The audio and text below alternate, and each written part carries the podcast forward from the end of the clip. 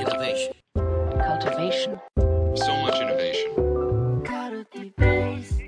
Radio. Check. 皆さん、こんにちは。皆さん、こんにちは。安西です。みなべです。よろしくお願いしはいます。始めていきましょう。はい。はい、行きましょうね。予告通りね、あのー前回、人材が覚醒する時ってあるけど、はいはいはい。それって一体何が起きているんだろうかっていう話をね、しましたね。はいはいはい。しましたね。で、まあ、いくつか ちょっと切り口を分けて、なんはいはいはい。かその人の、あの、ぶ技術とか知識とかは、まあ、割と、あの、今、速やかに習得してきてしまう時代になっちゃったけど、ううなん、か、その知識の点と点が線でつながったりとか、それのこう、じゅ複雑な状況における使いどころが分かったりとかして、なんか知識が自分に馴染み、暗黙知がこう、と形式値が結びつき、なんかコツを体得する瞬間みたいなのが、認知。的にはあって、で、他方で、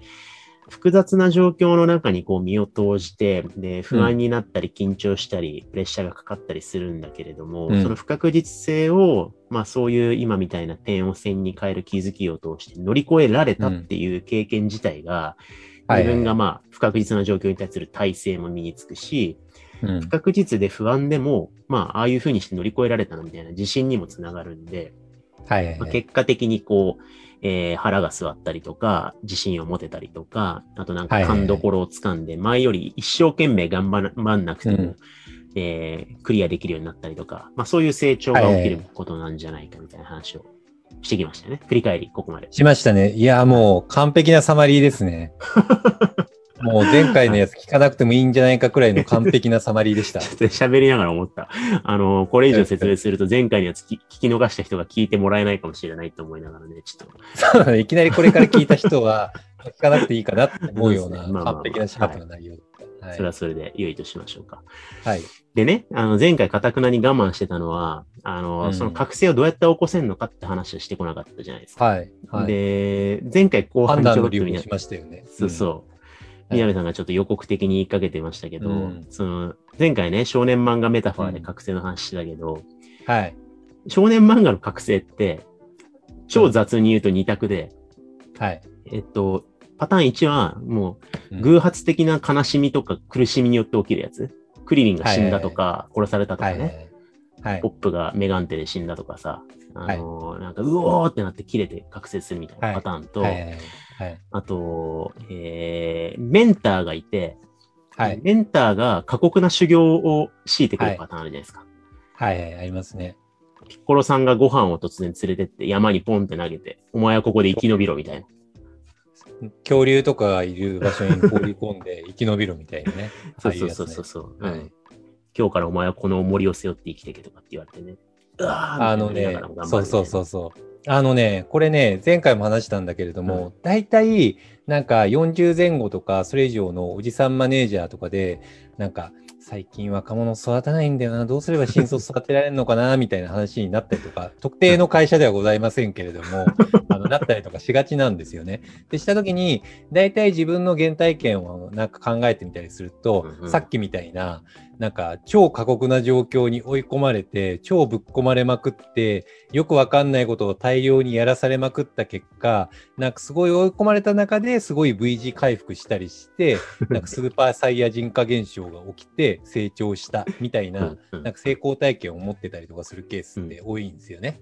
なんだけど、あのね、これ、すっごい効率性悪いんですよね、育て方的に。悪いし、あと、もう一つの観点でマクロ的に悪いのが、これ、まあ確かになんかね、育つ人もいると思うんだけど、100人に90人くらいは潰れる育て方だから、あの組織全体を資産的に言ったら、すごい効率が悪いというよりも最悪な育て方なんで、やめた方がいいですよっていうのをそうなんですよね。あの、はい。タレントマネジメント論でもね、ちょっと前に紹介しましたけど、あの、うんタレントマネジメントの世の中の研究を外観すると、はいその適者生存型、適者開発型みたいにこう分けられて、いわゆるその今の話、適者生存型で、あの、谷に投げ込んで、恐竜がいる谷に投げ込んだ時に、まあ、あの、9割は死ぬけど、生き残った10人が出世すればまあいいじゃんみたいな考え方ですよね。はい。そう、だからね、でこれね、そうなんですよ。マジでリフレームした方がいいのが、大体マネージャーが人を育成しようってなると、もうぶっ込むかぶっ込まないかの二択に大体なるんですね。こいつはぶっ込めるのか、ぶっ込めるな、もうぶっ込もう。バーンみたいな。で、なんかそういう人が 苦しんでる中で、ああ、座った、座った、みたいにするか、ないしは、うんいや、こいつなんか、すごい反論とかめっちゃ言ってきたりするし、ぶっ込みづらいな。ちょっとぶっ込まないとこう、みたいな感じになったりとかするんですよね。はい。これね、あのね、ダメなんで、なるほど。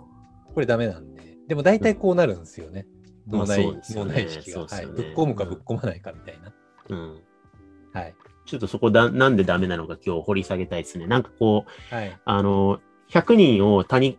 崖からね、突き落として、はい。で、上がってきたやつだけが偉い。世界は僕もね、間違ってるなと思うんですけど、やっぱはいとはいえ、なんかこの人多少のハードストレッチがかかっても大丈夫だろうなとか、はい。なんかこの人いきなりその、あの、チャレンジングな課題をね、うん。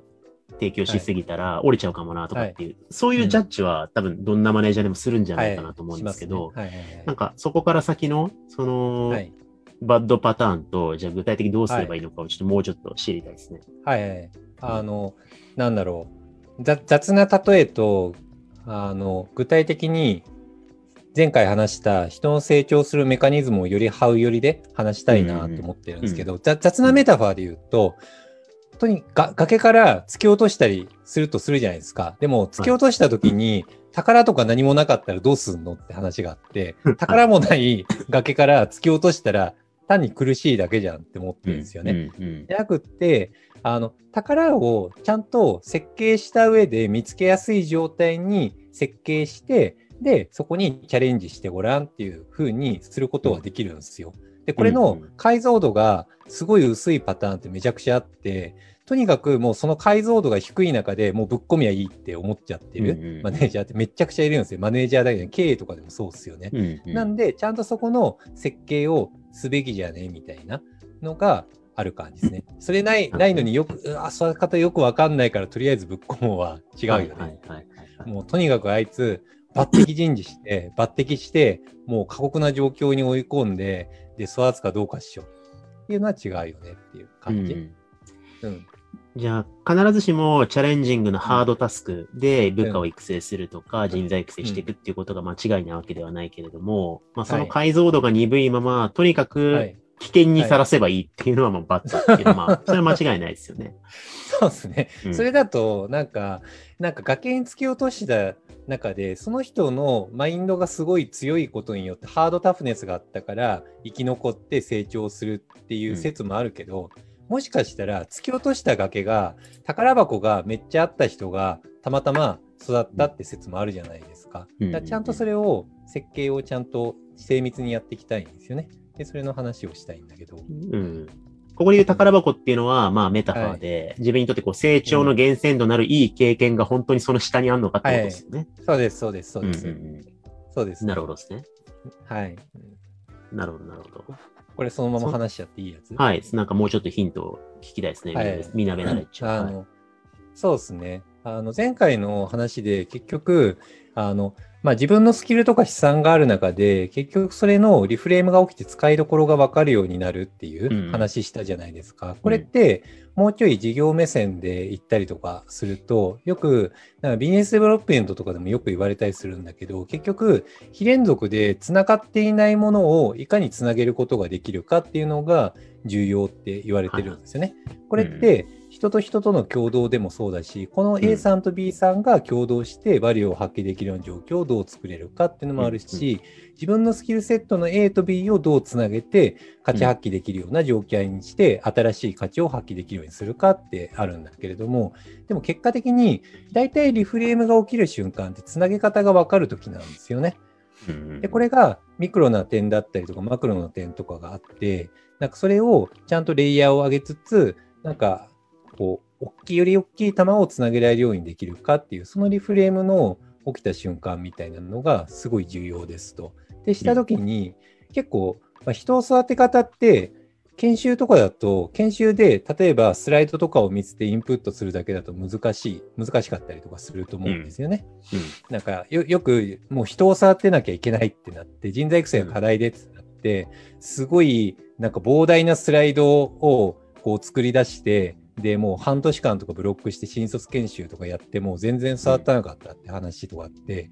すごい聞いたりするんだけど、で、結果的に大体って、まあ、重要なのってやっぱり人って機械提供しないと育たないよねって話になるんですよね。うん。機械提供として、もうちゃんと、えっと、レイヤー付けをして、こうこういう水準化の経験の人には、これくらいの機械提供をして、まあ、発達できるようにしようっていう、なんかそこの機械提供のデザインが重要って言われてるんだけど、その機械提供の勘どころが、その人が今、どれくらいのあの非連続をつなげた経験があるのかっていうのをちゃんと考えた上で、その非連続をつなげたら成功するような機械提供の設計をして渡す。で、さらにそこのつなげるためのメンタリングだったりとか、フォローワンオンワンとかをして、まあ、技術を教えたりとか、気づきを与えたり、まあ、自分でコーチング的に気づいたりして、それをつなげた経験をして、成功体験をやって、これだって気づかせて覚醒をさせるっていうのが、基本的な成長のステップだなって思ってます。なるほどですね。なるほど、はいなるほど。じゃあ、その人が、まあ、それまで知識とか技術とかを一定はい持っていて、で、まあ、ある種単線的にこれまでやってきたうん How で、そのまま解決できる How 課題をお渡ししても、まあ、はい。宿題を解くかのように解けてしまうので、あんまりストレッチにならないってことですよね。ならないですね。うん。うんなんか延長線上で、なんていうか、1分でできたことを50秒でできるようになるとか、うんうんそういう単線的なやつだとリフレームって起きないんですよね。うん、うん、うん。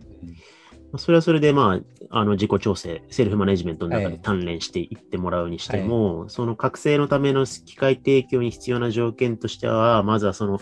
うん 自分の中で繋がってなかった、その人の中で結びついていない、持ってるハウを、まあ、組み合わせないと解けないようなうん機械提供するはい。っていうのが一つってことですよね、今。今そうですね、そうですね。はいはいはい。そうですね。なるほどですね。はいなんかその時に結構重要なのが、あのーあ、これって自分の持ってるハウを結びつければ解決できるかもって気がつく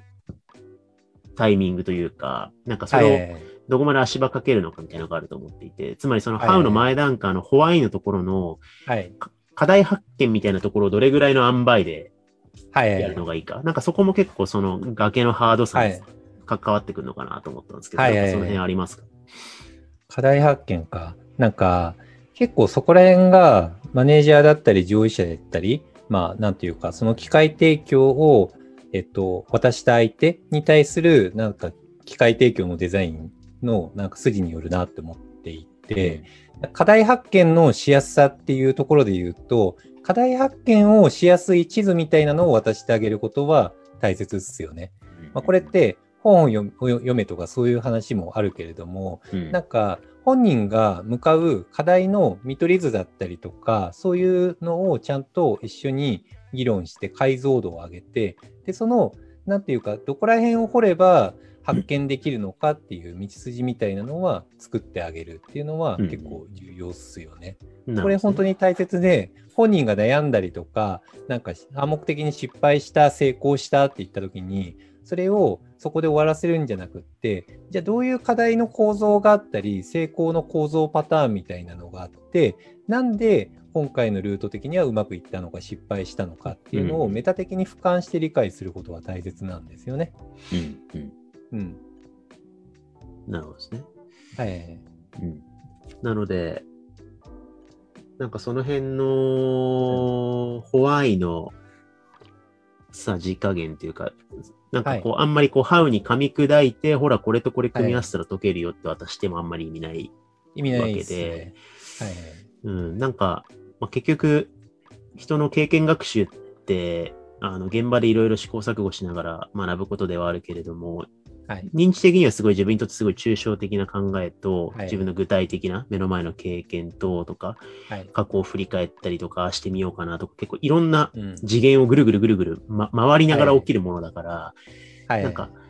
ただ単純にハウが難しいだけで、そのぐるぐるが起きない課題だとあんまり意味がなくって、だからそれが回るように一定その課題発見して、あれかな、うんこれかなとかって試行錯誤できる塩梅の機械提供はが埋め込まれた崖に落とすべしってことですよね。い。そうですね。うん。そうです、そうです。うんなんで、そこら辺を、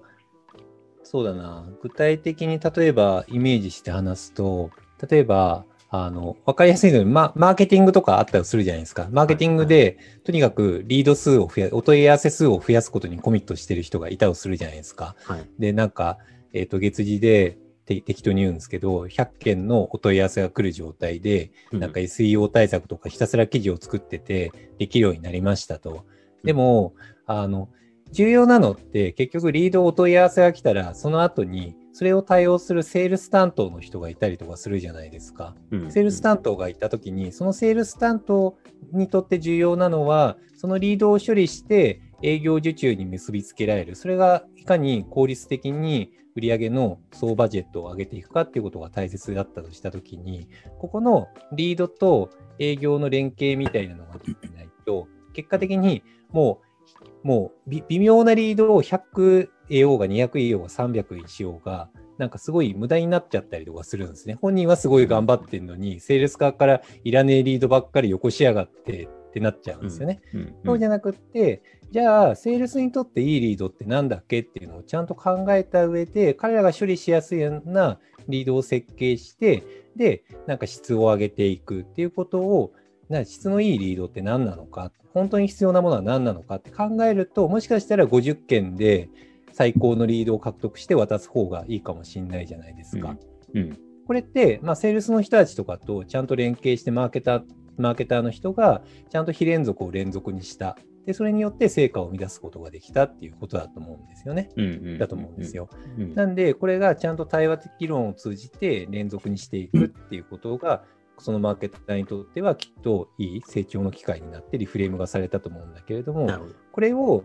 ちゃんとセールスとマーケティングがつながった結果どういうことが起きるのかっていう理論だったりとかじゃあ今起きている構造的にじゃあすごい今マーケターの人は頑張ってるんだけれどもな100件取っても実はセールスにおいては無駄になっているリードがこんなにあってで結果的に実は成果に結びついていないんだよって課題構造がちゃんと明確になってないと、なんか本人頑張って、いやいや、200件になりそうなのに、何言ってんすか？って、SEO めっちゃ頑張って、うん。ここまでしたのにってなったりとかするじゃないですか。うん。なんで、そこの見取り図を明確にして、でちゃんとそこのあの言語解像度をして向かう先みたいなのを設計した上で、じゃあ自分はどうするべきなのか、どうするべきかって考えたときに、じゃあセールスの人とどういう観点で話し合いながら、 agree して一緒のチーム組成をして連続化していくべきなのか、不確実性を確実性にしていくべきなのかっていうふうに向き合えるんですよね。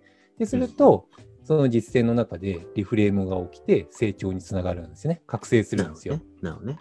うんで。そうするとなんかそのマーケターやリードだけ SEO を一人でなんかめっちゃかん書いてた人が、急にセールス担当とかとめっちゃ同席しまくったりして、で、なんかこうお客さんの要望とかを踏まえた記事とかを書いて、質のいいうん記事とかを書けるようになったりするんですよね。うんうんうんで、すごいセールスの信頼とかも手厚くなって、急になんかマネージャー感が出てきたりとかする可能性があるんですよね。これを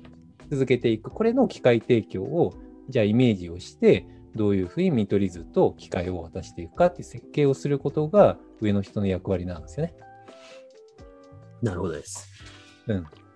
今の具体例で結構解像度が上がりながら、かつうん、いくつかヒントが埋め込まれてたなと思うんですけど、はいはいはい。その、いくつかあって、一つには、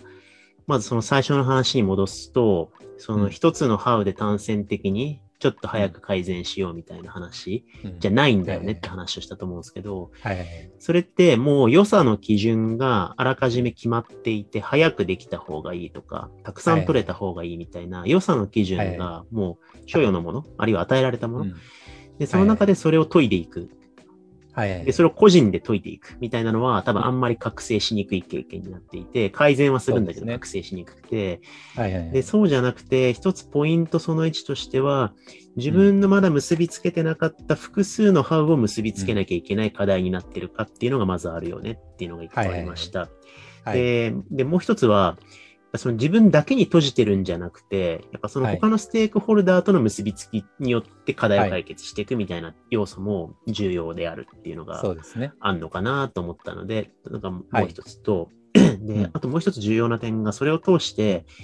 良さの基準を自分で問い直す経験が中に内包されてるかどうかっていうところがやっぱすごいあ、そうですね。はいはいはい。重要で、早くやった方がいいとか、数をたくさんこなした方がいいっていう基準を固定したままハウ改善していくのが、ちょっと前に話した多分シングルループ学習に閉じちゃってるパターンで。そうですね。で、良いリードってなんだろうとか、早くやることが望ましいんだろうかとかっていうことをうん。自分なりに問い直して、良さを自分で再定義して、でその良さを達成するために持っていたハウを組み合わせてやったら、あ、めっちゃ前より良くなったじゃんっていう経験が。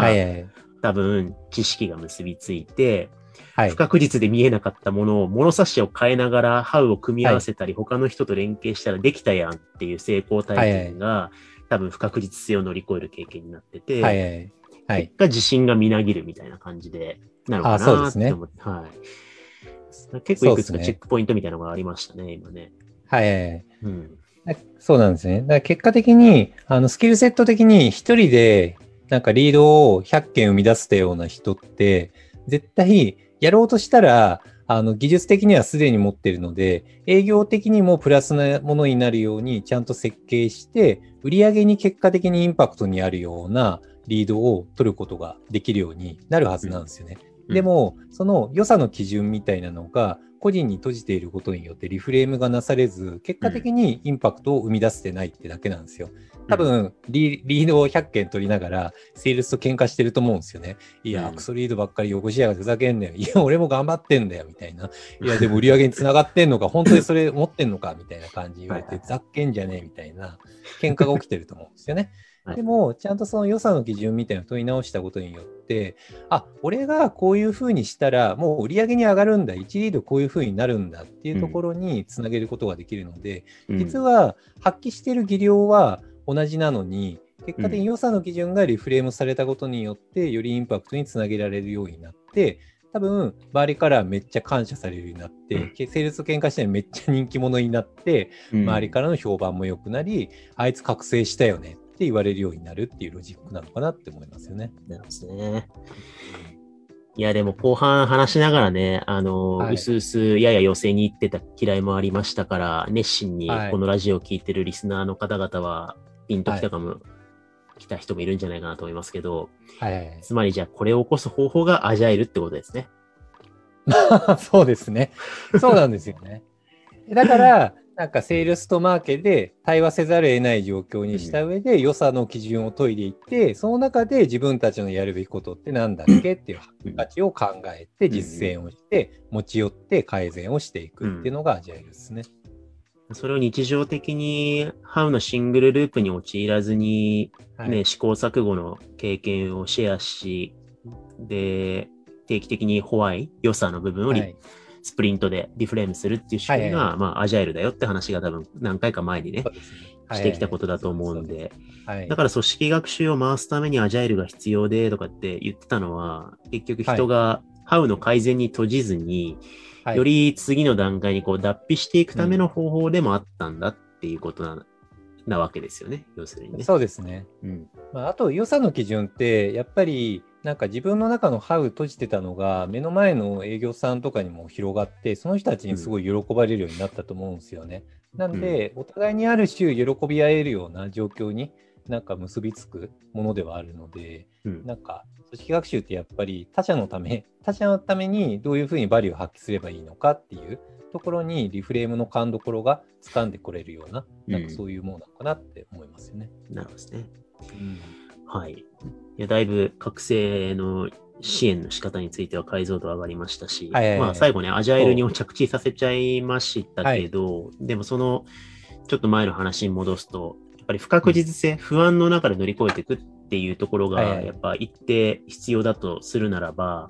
うん。なんかやっぱその心理的安全性の誤解みたいな話にもつながりますけども、なんか心理的安全性ってそういう不安とか一切起きない環境にすることなんでしょっていうふうにしちゃって、ぬるま湯を作っていく環境にしてしまうと、はい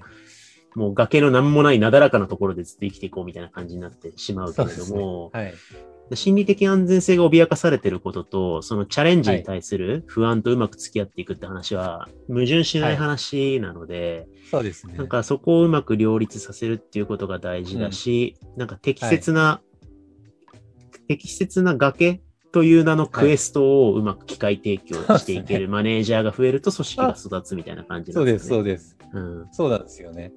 だから、あのマネージャーの役割って、マネージャーにしろ、何にしろ、基本的には、ちゃんとクエストだったり、機械提供のデザインをして、適切に人が発達するような学習環境のデザインをして、うんでそれによって人が学びを起こして成長発達をする。これが基本的な役割、責任なんで、なんで、ちゃんとそれをすることが大切ですよね。だからなぶっ込んでデザイン何もしてなかったら、それは不安になると思うんですよね。うなん、か、崖から降りて取ってこいって、俺もよくわからんけど、聞いても何も答えてくんないだと、うん 最悪なんで。でも、聞いたら、え課題の見取り図はこれで、で解き方は武器はこれだと思うんだけど、ちょっとこれをやってみてくれたまえって、うまいこと渡し方したら、なんか、発達はしやすくなるし、一定の不安は除去されるんで、うんそういった設計をちゃんと適切にやってあげたいなとは思いますよね。ですね。はい。まあ、そう考えると、少年漫画に出てきた数々の崖から突き落とす場面も、まあ、はい。結構クエストとして設計されてたような気もしますね。やっぱりピッコロがあの地を探して、適度に食べ物と恐竜とかがいて、はいまあ、ここぐらいだったらまあ乗り越えられるし、乗り越えられないと困るんだよなってところでバンって投げて、あまあ一応ずっと外からみ、空から見てましたもんね。ずっと見てたね。ずっと横にいて、ちゃんと見てたし、うんあの、やばい大猿になったってなったら助けてたし、助けたりとかね。消え消えろってなってたし、だから、ちゃんと、なんかそこら辺の機械設計としていい感じになるようにクエスト化してたわけですよね。うんだから、なんか、辛い思いをしている主人公がってだけフォーカスして、とにかくそれをさせりゃいいみたいな、なんか極論だったのかもしれないですね。そうですね。うん。なるほど。だいぶ解像度が上がりました。はいこれをはい。聞いた耳ぐり社内が多分明日から覚醒がどんどん起きていくんだろうな。楽しみだな。っていう謎に社内にプレッシャーを与えて終わるっていう。は我々も機械系提供のね、デザインちゃんとしていきましょう。はい。はい。というわけで、はい。じゃあ今日はこのぐらいにしていきたいと思います。ありがとうございました。ありがとうございました。